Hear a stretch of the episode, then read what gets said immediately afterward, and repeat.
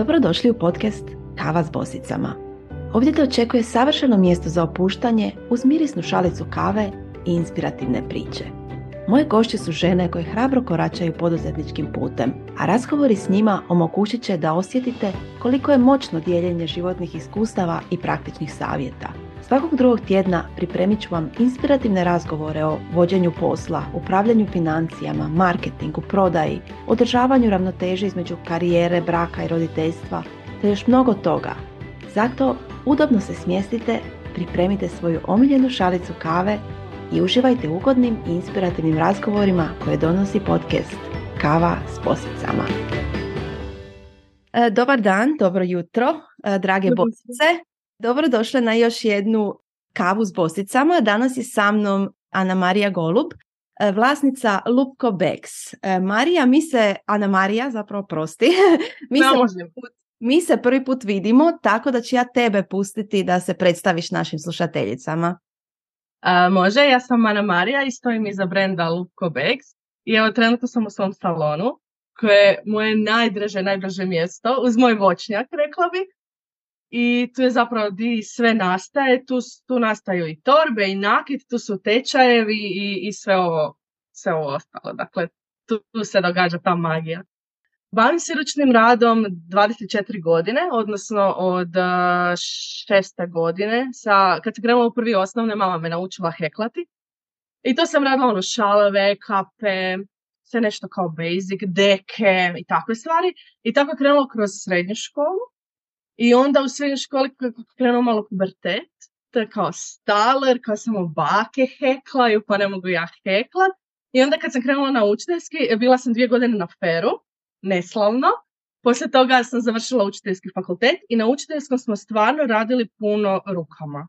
Od slikovnice za djecu, do nekakvih slika, do skulptura sa žicom i zapravo tu sam se onda vratila keklanju ono kao rekli bi full i baš kad sam krenula ono duboko, duboko, duboko, kad sam ostala trudna i morala sam ležat, jer to, to meni je ležanje ono, svi koji me znaju, ono, znaju da kad se ujutro uključim u struju, ide do navečer dok, dok, dok ide, ono, sto na sat. I uglavnom tu sam zapravo morala ležat i počela sam heklat, ali sam već malom toliko stvari naheklala da ono kao ne mogu više to baby, dosta mi je. Idem gledati kao što se još može i onda sam našla torbe. I to je bilo to. Znači više nije bilo drugoga. Reci mi, kažeš od prvog osnovne, meni to sad zvuči, kćer mi, kćer mi ima deset godina, ne mogu je zamisliti da, ovaj, da, da uživa u tome. Je li tebi to bila ljubav na prvi pogled? Znači jesi ti uživala, odmah si uživala u tome i pronašla si sebe? E, ili je to ipak bilo malo gore e, dolje? E, pa bilo je gore dolje, ali ja ne znam zašto. Moja mama je jako puno heklala, ono baš puno, puno, puno. Ona ima u, ormaru, a ona baš...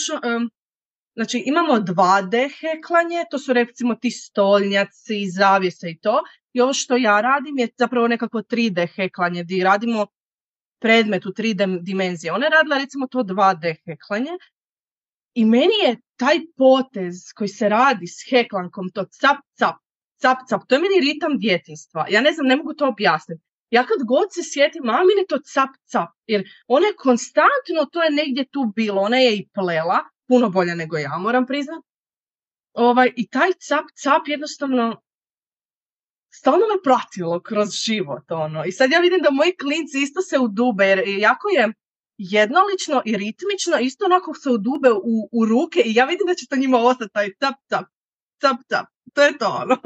to, je, to je tvoja meditacija. Da, da, da, definitivno. Super. Reci mi kako si se, e, kažeš svašta si, e, svašta si na početku radila, kako si došla do torbi, kako si pronašla, zapravo kako su torbe pronašle tebe ili ti pronašla torbe, kako je došlo do toga da radiš e, pa, baš torbe?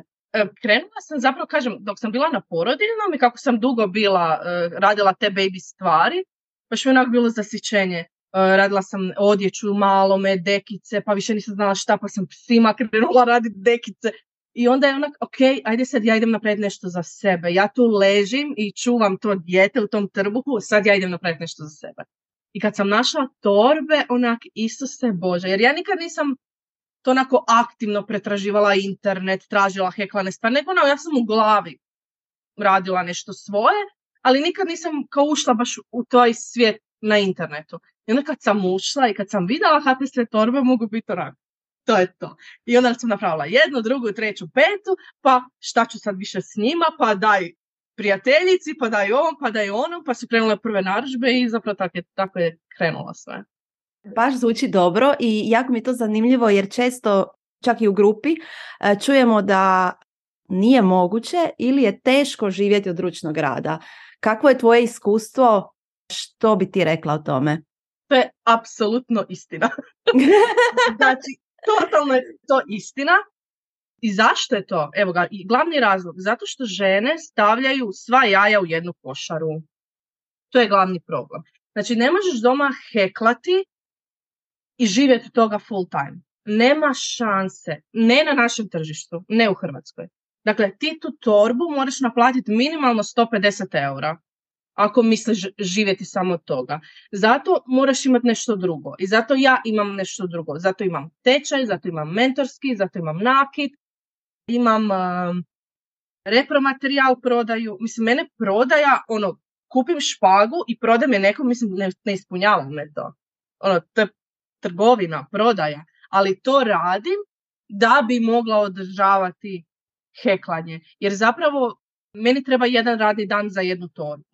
Torba je najskuplja 75 eura. Minus materijal, minus moje vrijeme. Mislim, to stvarno ne ostane ono, sad ne znam kakav veliki novac da se može ponovno ulagati u biznis. Tako da definitivno treba ovaj financijska inekcija sa strane u smislu nečeg malo drugog. Odlično mi je to baš nekako realan, ajmo reći, pogled na, eh, na život od ručnog rada kako su ti uopće došle na pamet te dodatne ideje kao recimo tečajevi slično da zapravo financira to što voliš i to što radiš, ali da imaš još, još te poslove sa strane. E, mislim da puno žena nema, e, nema te ideje. Kako ti si puno toga spomenula, kako ti uopće to došlo sve, kako si došla do tih ideja? A, nisam ja uopće došla, nego su došle moje žene. Dakle, meni bi došle žene kao, ajme, kao, kak ti to radiš? Ali, ali kao ja ne kužim, kao šta, jel to siglom? Neki me pitaju kao, jel to strojno? Rekao, ne, ručno je. Pa kako to? Ono, sve mi je čudno, to ne razumiju. Ono, e, ja sam imala mamu koja hekla, meni je to kao normalno, ali neko nije to nikada u životu vidio. Da kao, kako sad to? Onda, pa dođi kod mene, ja ću ti pokazati. I tako je bilo jednom, dva put i onda kao, pa ok, imat ću ja tečaj, ja ću njima pokazati. Ista stvar sa repromaterijalom. Znači, one su zapravo kao ja, sviđa mi se kako si, kak si me naučila napraviti onu torbu, pita me sestra, ja bi njoj napravila. Ali di je sa tom špagom? Jer recimo e, špaga koju kupe kod mene je kod mene ista cijena kakva je i kod e, proizvođača. Ali proizvođač naplaćuje 10 eura dostavu. I onda je njima za to jedno klopko puno plati 10 eura. I zato one dolaze kod mene. I zapravo, joj pa daj mi špagu, daj mi kopču, daj mi, onda sam rekla, ok, otvorit ću više trgovinu i ono da, da idemo u reklamu sa tim i sve kad ono to žene moje traže jednostavno. Da, znači zapravo trebamo slušati, slušati svoju zajednicu, svoju publiku i e, otvorit će nam se brojna vrata. Da, da, jer zapravo ja sam krenula onako, ok, imam te ženice koje žele na tečaj, pa ako držim jedan, dobro, držat ću jedan. Nije zapravo to bilo ni stvar čak u, ono, u početku nije to bilo smišljeno kao, e sad ću ja imati dodatnu zaradu ili nešto, ono, ja sam tek krenula u poduzetništvo. Nego je kasnije bilo onak, aha vidiš, to sad bi trebala dići malo više, izreklamirati bolje, da s tim mogu onda financirati. Makar ja sam učiteljica, ja, ja volim edukacije i ja to volim.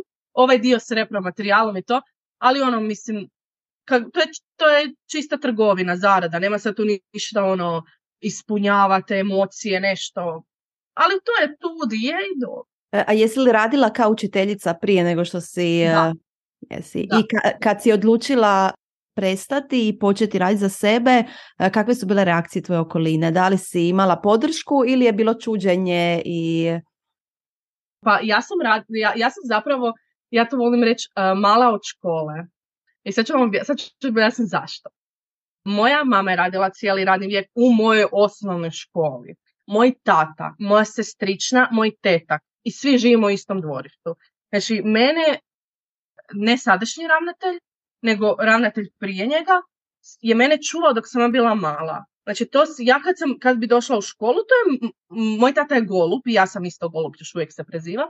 Kao to je golubova mala, ono, svi smo znali. I kad sam ja krenula na fer, kao dobro je, kao ide na fer, sad će ona informatiku predavati.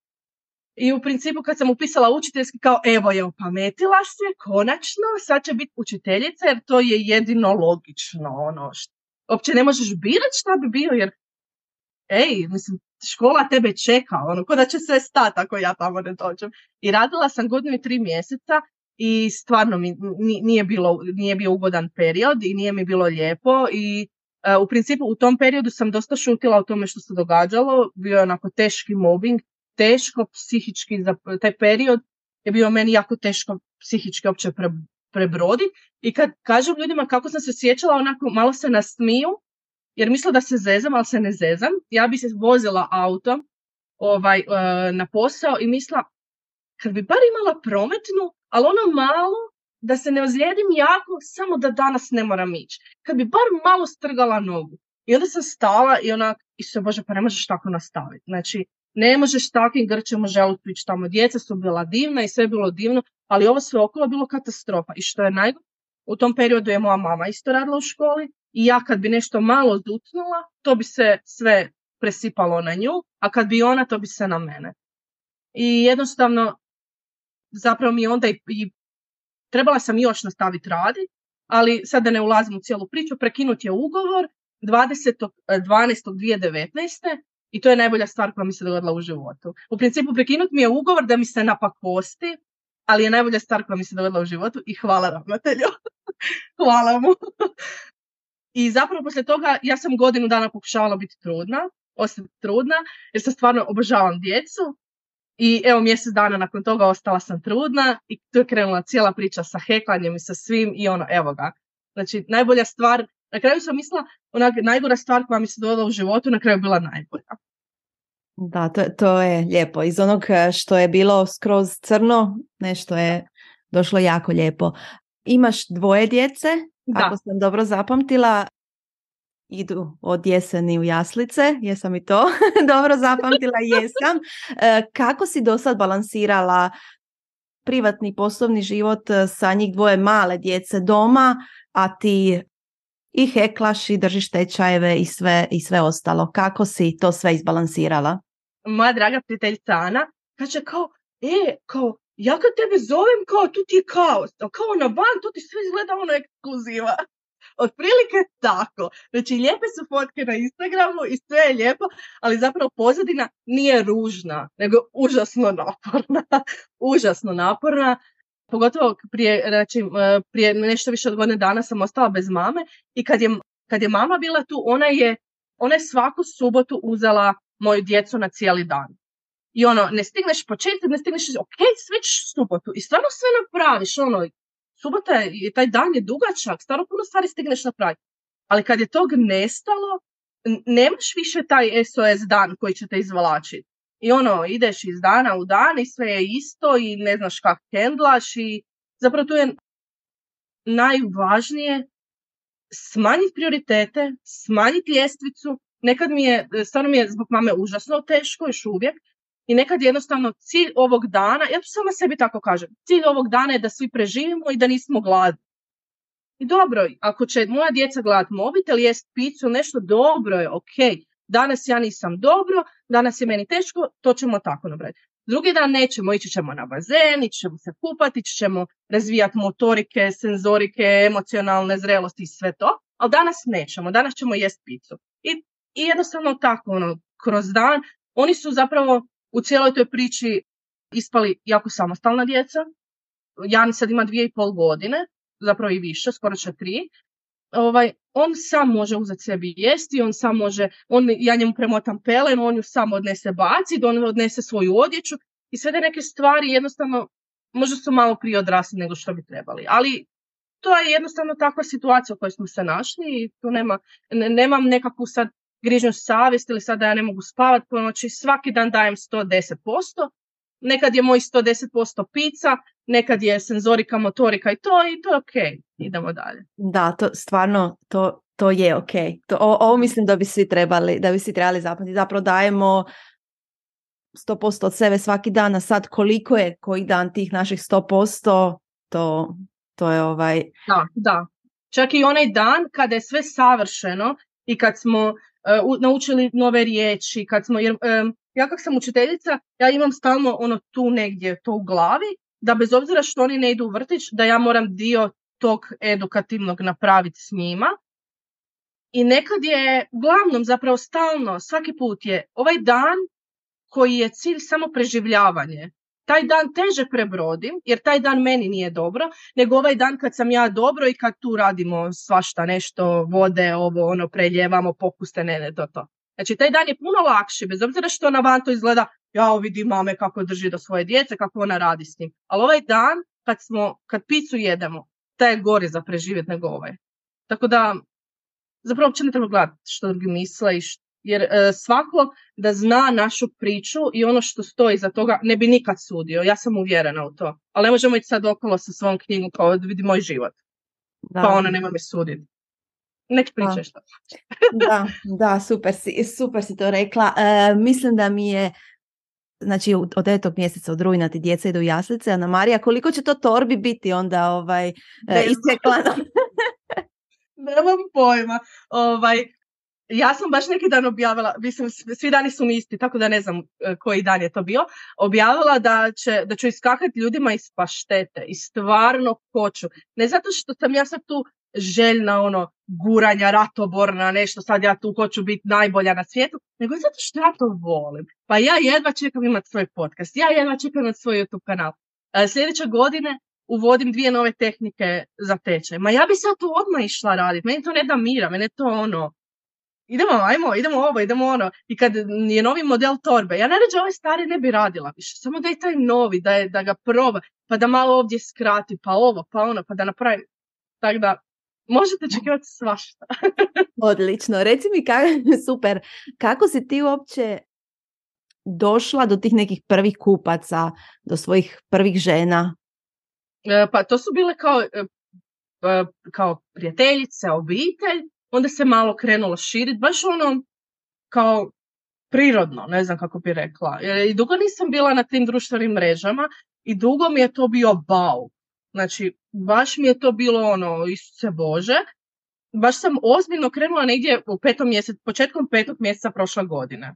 Kad sam baš kao ozbiljnije krenula u sve to i kao, ok, sad se idem posvetiti stvarno, ono, pogotovo Instagramu, na Facebooku sam nešto slabija, ali na Instagramu baš se idem posvetiti u stilu povećanja prodaje. To je bilo od petog mjeseca prošle godine. A do tad je bilo ono nekako, ne znam, prirodno. A jesi li zadovoljna sa Instagramom kao nekakvim prodajnim kanalom, općenito društvenim mrežama?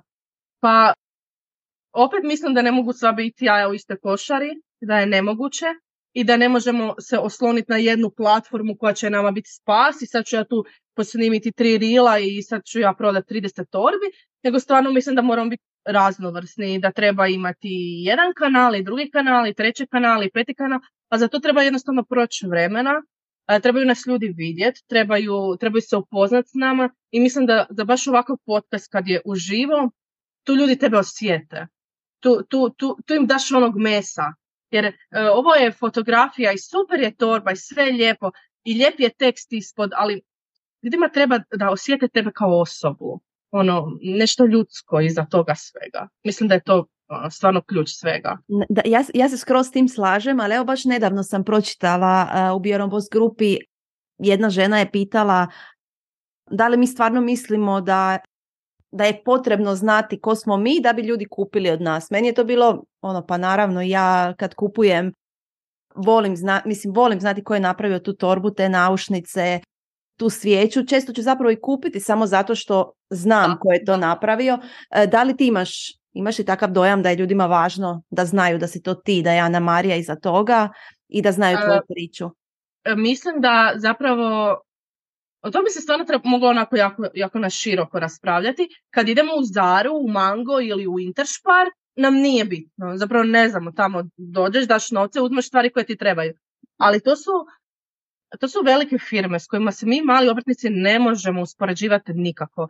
I ne trebamo se uspoređivati. I to što je torba tamo, za, torba za plažu 10 eura, a moja je 70 eura, isto uopće nema smisla uspoređivati jer to je ko da sad uspoređujete, ne znam, drvo i auto. Znači nema nikakve veze jedno s drugim. Ali za nas male, mislim da je stvarno važno da ljudi znaju odakle. Pogotovo mislim da se još uvijek ljudi boje nekakve prevare, da će netko im uzeti novac, neće im isporučiti proizvod, takve nekakve stvari. I zato stvarno mislim da onako ljudima, ljudima važno da znaju ko stoji iza, iza, te, cijele, iza te cijele priče. Da, slažem se skroz. E, reci mi, koji su tebi, e, mislim rekla se zapravo, iako se baviš ručnim radom od prvog osnovne, zapravo si tek od nedavno poduzetnica, e, koji su ti najveći bili izazovi sad, evo na početku, na tvom početku, što ti je, što smatraš najvećim izazovima? Definitivno materijal i repromaterijal i to je veliki razlog zašto sam ja uopće krenula u tu trgovinu. Ja sam upala u takav dug ja čak ne bih rekla da je potražnja u Hrvatskoj za repromaterijalom mala, jer ja vidim da nije mala. Jednostavno iz nekog razloga je ponuda mala. Jako puno žena zna heklat. Mi smo još dosta tradicionalno društvo. Mi smo još dosta društvo koje, kojima bake, mame heklaju, od kojih to žene uče. I zapravo je potražnja dosta velika. Iz nekih razloga ponuda je mala. I tu je zapravo kad mi, i ako je i ima, užasno je nekvalitetna. I tu je zapravo, ja sam tu pogriješila, što ni, zapravo što nisam dovoljno puta pitala. Inače, ne znam isto zašto je takav mentalitet kad recimo žena proizvodi svijeće. I ja pošaljem poruku, hej, čao, imaš lijep profil, molim te, jel mi možeš reći gdje kupeš vosak za cvijeće? 99 od 100 odgovora neće ih ni biti, samo će biti sin ljudi ne žele dijeliti to s, drugima, jer se, zato jer se boje konkurencije. Jer možda život u Hrvatskoj je težak pa se boji da će izgubiti svojih 20 eura, jer možda im je to stvarno puno, ja ne znam. Ali nitko ne želi dijeliti informacije gdje nabavlja repromaterijal. I zapravo to je bilo broj jedan, jer ja sam probam s ovim pa napravim torbu pa ono, realan si prema sebi, pa ono ružna je čovječe, nije lijepa, nije dobro. Ali i onda staneš pa ja 20 godina heklam, jer to je, to je bilo prije četiri godine. Ne može biti ružno, nije do mene, svačam da nije do mene, neću sad ono biti da sad do mene, nije do mene, znam da, da, znam da znam, ali ružna je. Probam drugim, ružna je, nije to to. Dok nisam našla zapravo ono što, ono što mi treba. I zato imam tu trgovinu repromaterijalom i zato nikog, nikog nikad nisam odbila. Onak, da, pa koristi tu špalu, ženo, jer znaš, sposobna si i ruke su ti moćne, možeš puno toga napraviti, ali ne možeš napraviti s lošim materijalom. Ne možeš od kamena napraviti dobar auto, kad ne ide. Ne ide. I zapravo to je bio najveći problem. To naći, taj materijal, a i kasnije su društvene mreže, jer ja koliko sam sto na sad, ja volim sve sad i odmah riješiti, imati posloženo, ali društvene mreže tako ne funkcioniraju. Zato što ih moramo ih raditi, moramo ih živjeti, moramo ih ono konzumirati i, i proizvoditi sadržaj za njih da bi se zapravo uštelali u tu cijelu u tu cijelu priču i da sami shvatimo ono, jednostavno mora proći vremena da se naučimo posnimiti, pofotkati i objaviti i da to više ne bude stres, da nije ono, ajme sad je post, šta sad, šta sad, jer ono, sa što više zapravo korištenja i praksom naučimo puno stvari. Da, da, slažem se. Ana Marija, meni je super kako si, ovaj, ja ne trebam ništa ni pričati, uh, ti, si puna, ti si puna energije, uh, ono, ja kažem pitanje, ti si već, o, Ana Marija, ovo prvi podcast, tako da uh, to nije mala stvar. Ali evo da, da te pitam nešto, spomenula si konkurenciju i to, taj nekakav strah od konkurencije. To sam ja isto primijetila, zapravo mi je žao da je to tako, jer realno nekakva konkurencija ne postoji i da, toliko bi nam se lijepih stvari moglo dogoditi da se otvorimo ljudima koji se bave istim ili sličnim stvarima kojim se i mi bavimo, da ne pričamo razno raznim suradnjama. Mislim, stvarno može, može, može biti lijepo, ali zaš, čemu taj, čemu toliki strah? ne znam, meni je općenito ta riječ toliko ružna, ja ju pokušavam izbjegavati, ali di god dođem, kad sam baš imala dosta intervjua, di god dođem, svi me pitaju za tu konkurenciju. Ja svima kažem, ali to je meni ružna riječ, nemojte me to pitati baš je ružna riječ, onako ima nekakvu veliku negativnu konotaciju. Ono, ste, ja kažem to su moje kolegice. Ali ja stvarno mislim da je, realni moramo biti, život u Hrvatskoj je težak. Stvarno je. za sva ova poskupljenja i sve, ja razumijem da nema svatko, ne znam, 75 eura za torbu ili 50 eura za torbu. Bez obzira što neko cijeni ručni rad i vidi da je lijepo i vidi super i prati moju priču i sve to, sve to u redu. Ali jednostavno neko nema. I ja mislim da se ljudi tu boje da će kupac jednostavno, da, da će taj koji pita za špagu, za kopču ili nešto, da će pokrenuti svoj brand i da će im oduzeti klijente. Evo, to ja mislim da je jedini, jedini razlog. Jer ne znam, ne znam što bi drugo bilo. Ja imam svoju, ona je meni bila na prvom mentorskom Nataša, Natali Storbe, ja nju svako malo provučem kroz story. Ja svaki put ma, svako malo napišem na njoj. Pa kupi od žene, pa predivno radi, pa vidi ono, pogledaj do kud je dogurala, vidi njenu torbu prije i vidi njenu torbu sad. Pogledaj kakva je čuda napravila, to je predivno. I nije me strah. Zašto? Pa ko da svaka žena ima jednu torbu. Ajde, kupit će i od nje i od mene, zaljubit će se od heklane, u heklane stvari, kupit će od nas 30. Ono, šta? Veliki su da, ono. da to, je, to je super. I zapravo koliko je e, ljepše kreirati ste neke slobode kad ti nisi opterećen stalno konkurencijom, evo sad ću staviti pod navodnike konkurencijom jer eto, kolegicama, koliko je ljepše zapravo stvarati kad, kad, kad nemaš taj teret na leđima, kad si stvarno ono otvoren prema svima i ne znam, rado daješ, rado pomažeš, jednostavno ta, ne znam, ta nekakva pozitivna energija ono, širi se i svim... Da. S druge strane, a, ako ćemo gledati ono striktno poduzetnički, ja od njih živim. Znači, to su žene koje dođu meni, koje kupe materijal od mene, koje kupe kopće od mene, koje kupe bilo šta od mene. Te su žene koje kupe šemu od mene. To su žene koje dođu na tečaj kod mene.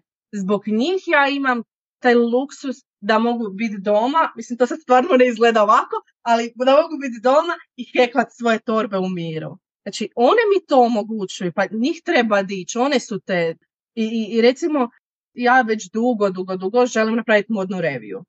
Pa to je znanstvena fantastika naći nekoga ko bi ušao s tobom u to. Jer možda se boje ono, ne znam, staviti jednu torbu pokraj druge, pa će sad jedna izgledati ovako ili onako, jedna bolje ili jedna gore. Ali onako zašto? Pa idemo, šta? I, i, i mislim da ne shvaćaju, recimo moja Nataša, ona ima kroz drugačiju ciljanu skupinu i skroz drugačije žene kupuju od nje nego od mene.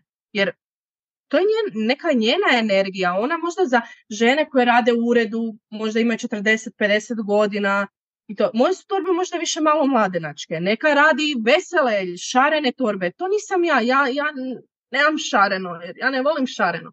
Ali za svaku ima mjesta na tržištu. Bez problema.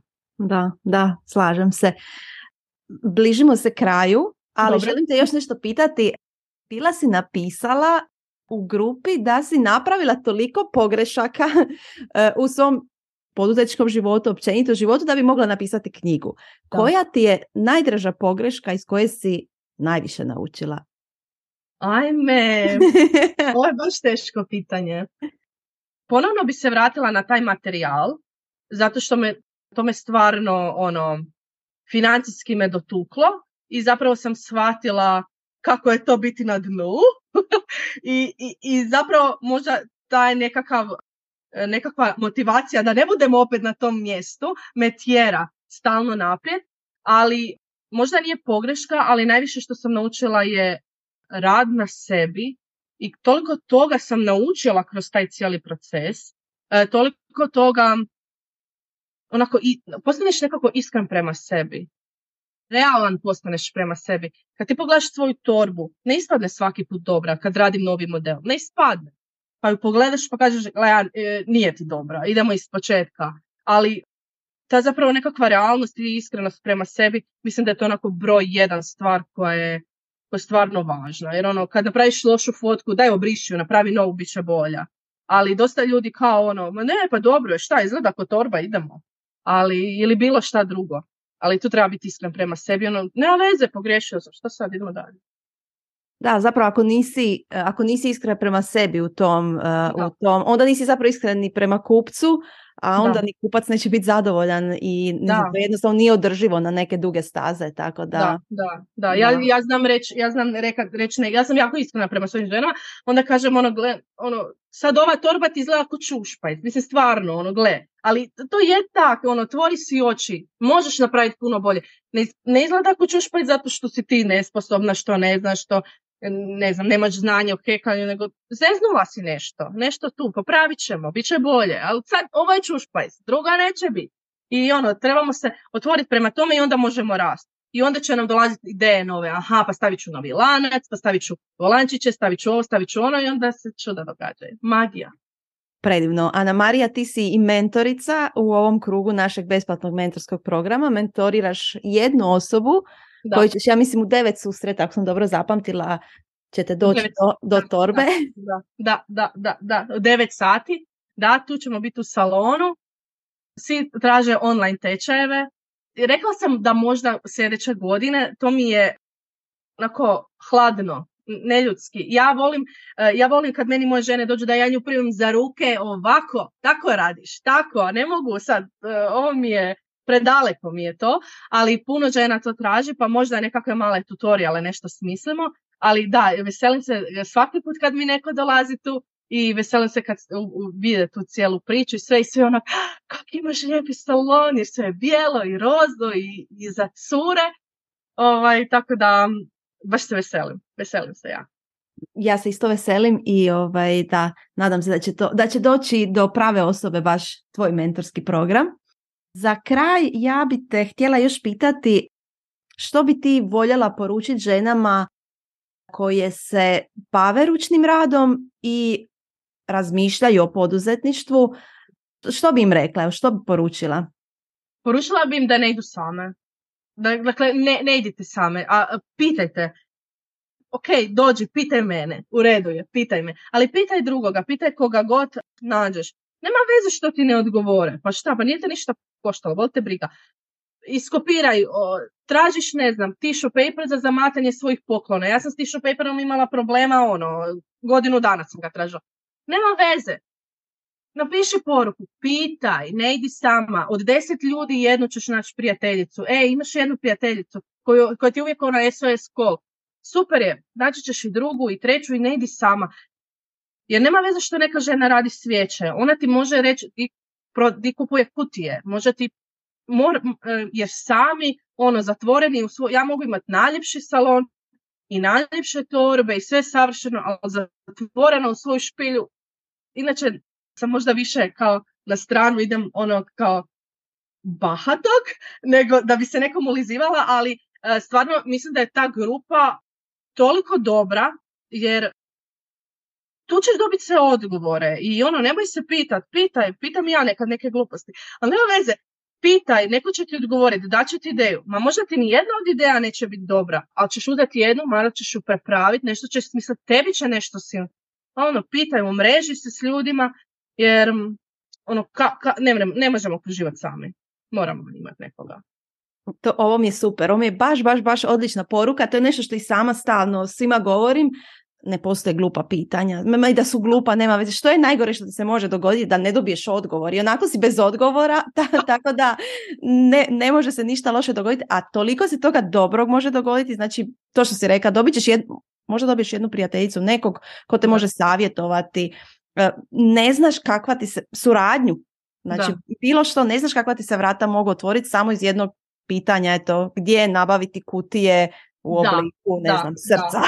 Da, da, Ali ne, ne, ljudi se baš, uh, ja često imam žene na konzultacijama koje ono, postoje neko pitanje na koje ja ne znam odgovor, reklam, ali zašto to nisi pitala u grupi? Pa ne znam, pa malo mi je glupo, bez veze. Zašto? Mislim, pa tome zapravo i služi ta zajednica, da pitaš i da, ono, ako ti neko zna, odgovorit će, ako i ne odgovori, opet si na istom, tako da... E, tu je jedan glavni problem koji bi ja podvukla pod cijelo poduzetništvo.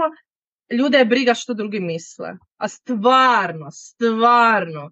E, mi smo, ajmo ovako, znači, kugla zemaljska, 7,5 milijardi nas ima i više sad valjda. Onak ti si jedan tu mali čumar mrav, ti si jedna točka. Ma kog briga što Ana Marija Golub je napisala u postu? Ma nikog nije briga.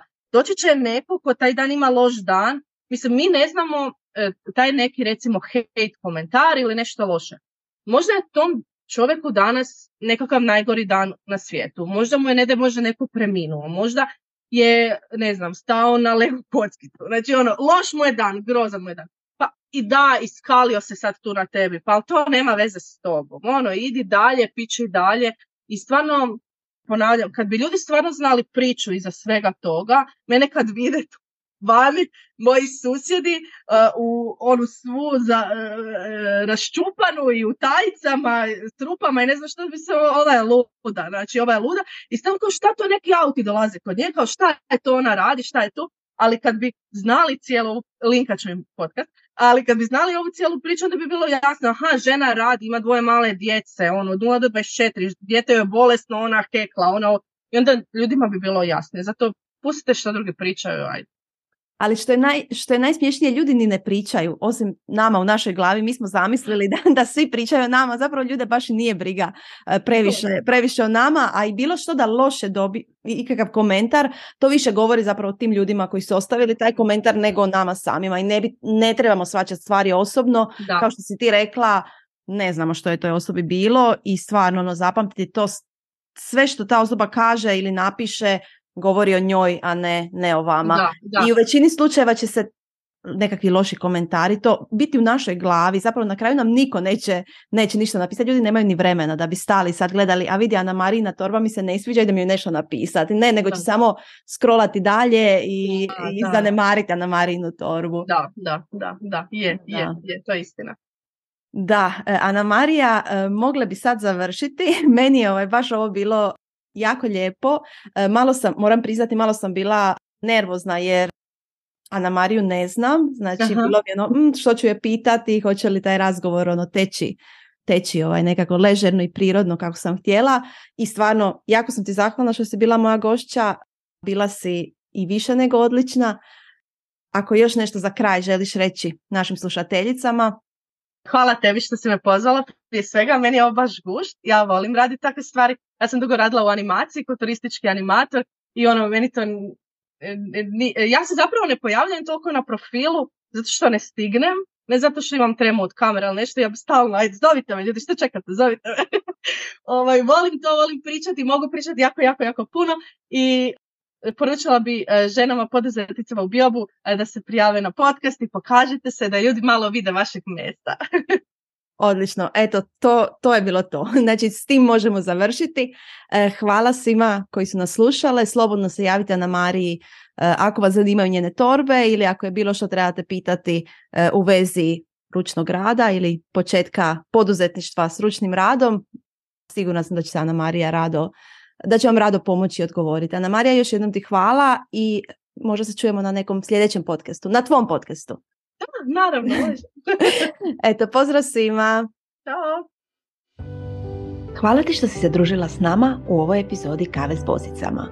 Nadamo se da si uživala u našem društvu i da si naučila nešto novo o poduzetništvu, poslovnim izazovima i iskustvima iz perspektive naših bosica. Ne zaboravi se pretplatiti na naš podcast kako ne bi propustila ni jednu novu epizodu. A ako ti se svidjelo što si čula, molimo te da nam ostaviš recenziju.